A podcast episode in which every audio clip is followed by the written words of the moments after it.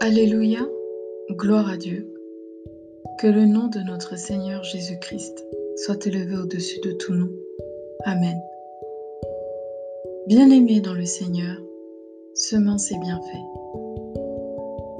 Que produit la graine, la semence, qui n'est autre que la parole de Dieu pour chacun d'entre nous? La graine produit toutes sortes d'effets. Elle anime les cœurs, elle prévient, elle promet, elle rassure, elle conseille, elle console, elle guérit, elle donne joie et espérance. La graine, la parole de Dieu, basse communicante pour l'être humain. Elle a un but, cette graine. Elle n'est pas là par hasard. Seulement, comment chacun d'entre nous accueillons la graine dans nos cœurs, dans notre esprit? Ou comment l'exploitons-nous? L'acceptons-nous? La rejetons-nous? Ou préférons-nous en douter? Quitte à la mettre de côté et attendre qu'une preuve surnaturelle se manifeste pour y croire.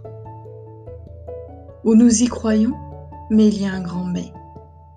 Le mais, par exemple, du à chaque fois qu'une épreuve se présente sur notre chemin, nous choisissons d'abandonner la graine. Croire en la graine, la parole de notre Père céleste Abba, est si improbable. Ce qui est certain, c'est que recevoir la graine, choisir d'y croire et la semer sur cette base même, produit à coup sûr de multiples bienfaits. Pour le semeur, il n'y a pas de plus grande joie, pour elle ou lui, de voir une sœur, un frère, recevoir avec joie la graine et la garder en mémoire, quoi qu'il arrive. Abba, merci pour l'instruction que tu nous as laissée dans le livre d'Ecclésiaste au chapitre 11, verset 6.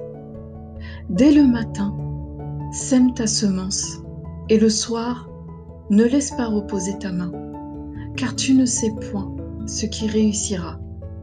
Ceci ou cela, ou si l'un et l'autre sont également bons. Bien-aimé dans le Seigneur, continue à semer la bonne semence et que l'Esprit Saint règne sur nous dans le nom de Jésus-Christ. Amen.